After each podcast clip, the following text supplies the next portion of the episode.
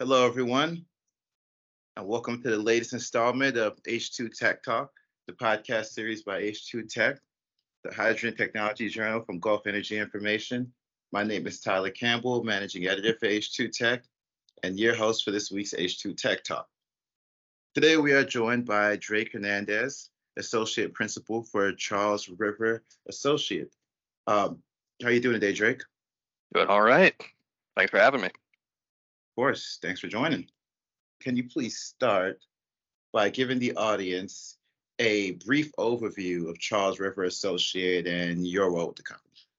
Yeah, absolutely. So Charles River Associates, or CRA, um, has been around for over 50 years now. Uh, we're an economics and management consulting firm uh, with offices around the globe. Uh, I, in particular, sit within our energy practice, uh, where we have a strong contingent in Boston, DC, um, and London. Um, uh, as well as Germany, uh, New York, and Toronto.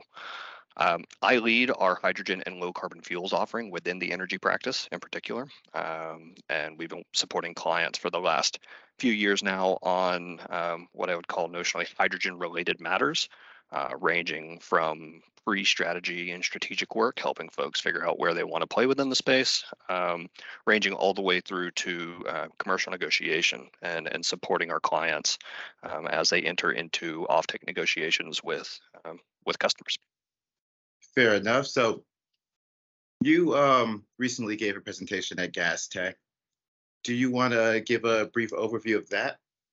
Yeah, yeah, absolutely. So uh, I was out in Singapore a few weeks ago at Gastech, like you mentioned, um, and had the good privilege of talking about the uh, Inflation Reduction Act and essentially um, trying to provide a bit of a pragmatic take on the the impact associated with truly qualifying for the full three dollar per kilogram production tax credit that's being talked about um, quite a lot today um, in the market. So um, really, the it was a dive into theoretically what might happen to renewable energy credit prices as demand for these uh, renewable energy credits or RECs grows um, as people are looking to um, satisfy whatever constraints may ultimately come together out of the out of the IRS to qualify for the full three dollars per kg tax credit.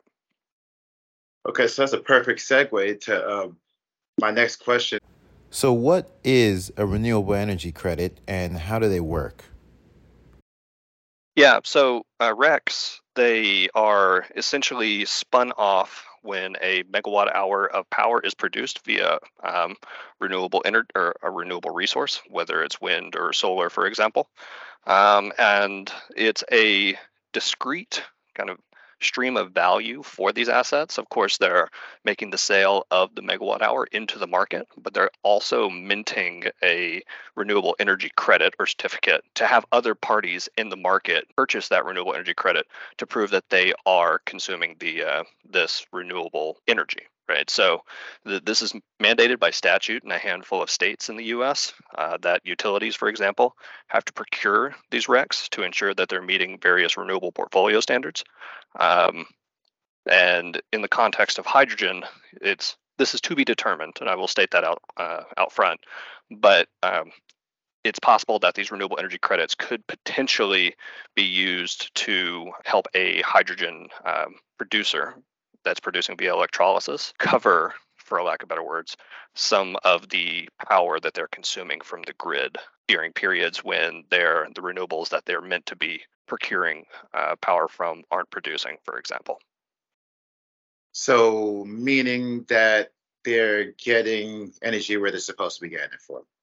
Exactly, exactly. So the the the production tax credit is um, well, the, it's a piecewise function. What I mean by that is there are different thresholds uh, against which you need to meet to qualify for certain tiers of the credit. So, the uh, for example, if you produce the hydrogen uh, at an emissions rate that's lower than 0.45 kilograms of CO2 per kilogram of hydrogen produced, then you qualify for the full $3 per kilogram production tax credit if you meet all of the other um, constraints tied to the, the this tax credit. But if you're producing the hydrogen at an emissions rate that's higher than 0.45, then this rate decreases uh, quite precipitously. Actually, and the next tier is only a dollar per kilogram, um, and then onward. So is this kind of what you meant um, when you said the geographic and temporal correlation uh, between produced hydrogen and the power the fuel, or is there are there is there more to that? Yeah, I would say there's more to that. So there are a couple of other constraints that are being talked about um, by by the IRS as far as what can ultimately qualify as quote clean or green hydrogen uh, in order to qualify for this full production tax credit. So a couple of issues that are being actively discussed are that of geographic and temporal correlation. So, for example, uh, geographic in this context means the power that you're consuming to produce your hydrogen is being produced in a an area that is relatively near the actual point of consumption of the power versus temporal correlation which says when I'm consuming the power to produce my hydrogen, say I'm consuming it at 2 p.m., the power, the renewable power, also has to be produced at 2 p.m. Uh, to ensure that the power that's being consumed to produce the hydrogen is actually that quote clean uh, renewable power. Otherwise, if you're just pulling from the grid, let's say, um, there's no guaranteeing that the the power you consume is actually uh, clean. Okay, so I mean, what about like energy storage and things? Does that play into the mix, or would that still be an issue? Yeah, I mean, energy storage is absolutely going to play into the mix, and I'll say, um, you know, at, to date, we still haven't received formal guidance from the IRS as far as what the actual qualification thresholds are going to be. Um, but energy storage brings up, and there's a really interesting question there around how do you account for the carbon emissions uh, associated with that that stored energy and it's a pretty straightforward answer if it's a behind the meter situation and your battery is just storing the renewable power you otherwise would have needed to curtail then if you consume the power out of that battery then it's going to be clean but to the extent that that battery is connected to the grid at all um, there are really complex questions around carbon accounting uh, for the for the power that's being uh, used to charge the battery and then ultimately discharge for whatever application we're talking about. So, what's the purpose of all these constraints, and then how will they be regulated? So, the the reason these constraints are being talked about uh, at its core is to ensure that the hydrogen being produced via electrolysis is actually uh, quote clean. It, it doesn't have a very high carbon intensity an alt in an alternative world where these constraints don't exist at all, and you simply plug in an electrolyzer to a generic grid somewhere, um, the power that you're consuming to produce that hydrogen will necessarily have some carbon intensity to it. And there are academic debates as to whether that carbon intensity should be the average carbon intensity of the full fleet of supply at the time you're consuming, or just the carbon intensity of the marginal unit that has to fire up for you to actually consume uh, that power. But nevertheless, there will be uh, there will be carbon emissions associated with the production of that hydrogen.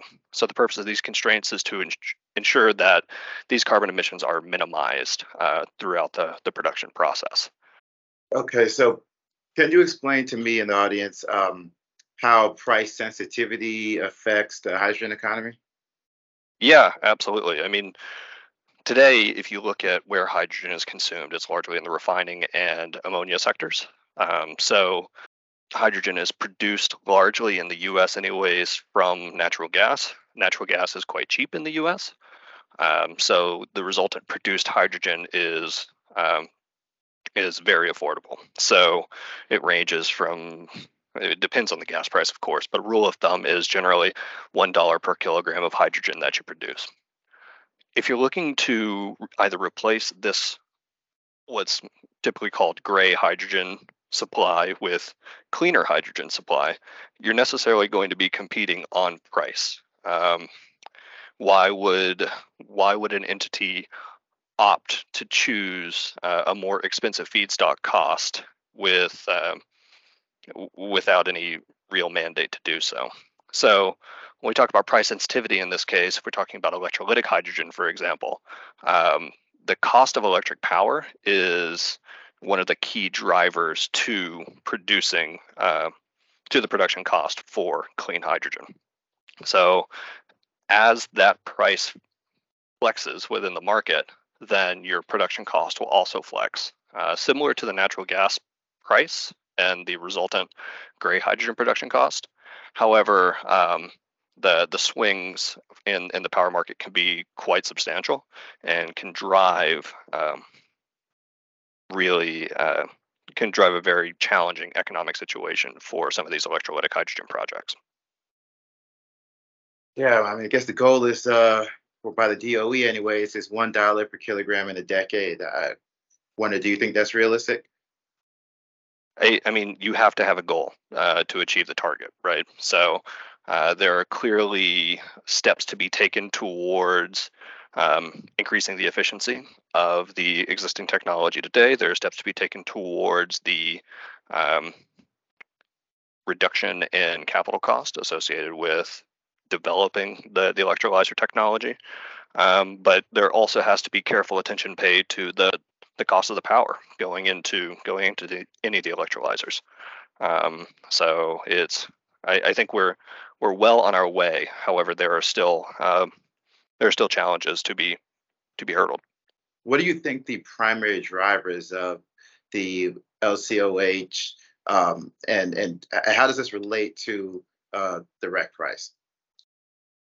Yeah, so there are two the there are a lot of things that can impact the levelized cost of hydrogen production, um, especially out of an electrolyzer.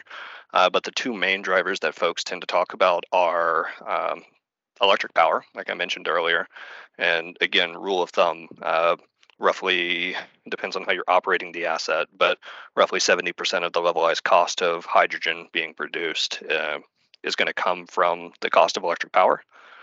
Um, however, that share shift shifts pretty dramatically uh, as, as you operate the asset less and the fixed cost associated with developing and maintaining the um, the asset takes up a higher share of that LCOH. So how this ties to the REC, uh, essentially the REC price um, in a future world where one of these assets is trying to qualify for a production tax credit.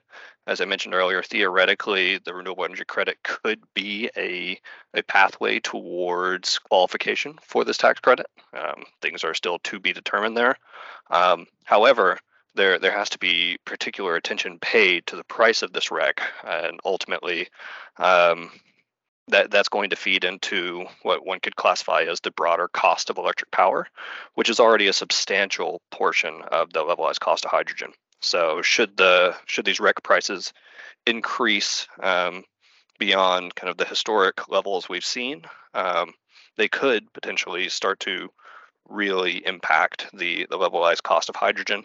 And then there's a an internal discussion to say, is it really worth pursuing these renewable energy credits just to qualify for a production tax credit of say one dollar per kilogram or three dollars per kilogram. Um, it, depending on the price of the RECs, it, it's not a it, there's not a clear cut answer there. All right. Well, um, uh, Drake, that's pretty much all I have for you today. Love to have you back on to continue this this discussion at some point in the future. Yeah, Tyler, thanks for having me. Uh, this has been good fun. Yes, I'm glad you enjoyed it. And uh, thank you to the listeners for tuning in to another episode of H2 Tech Talk. Please remember to share and subscribe.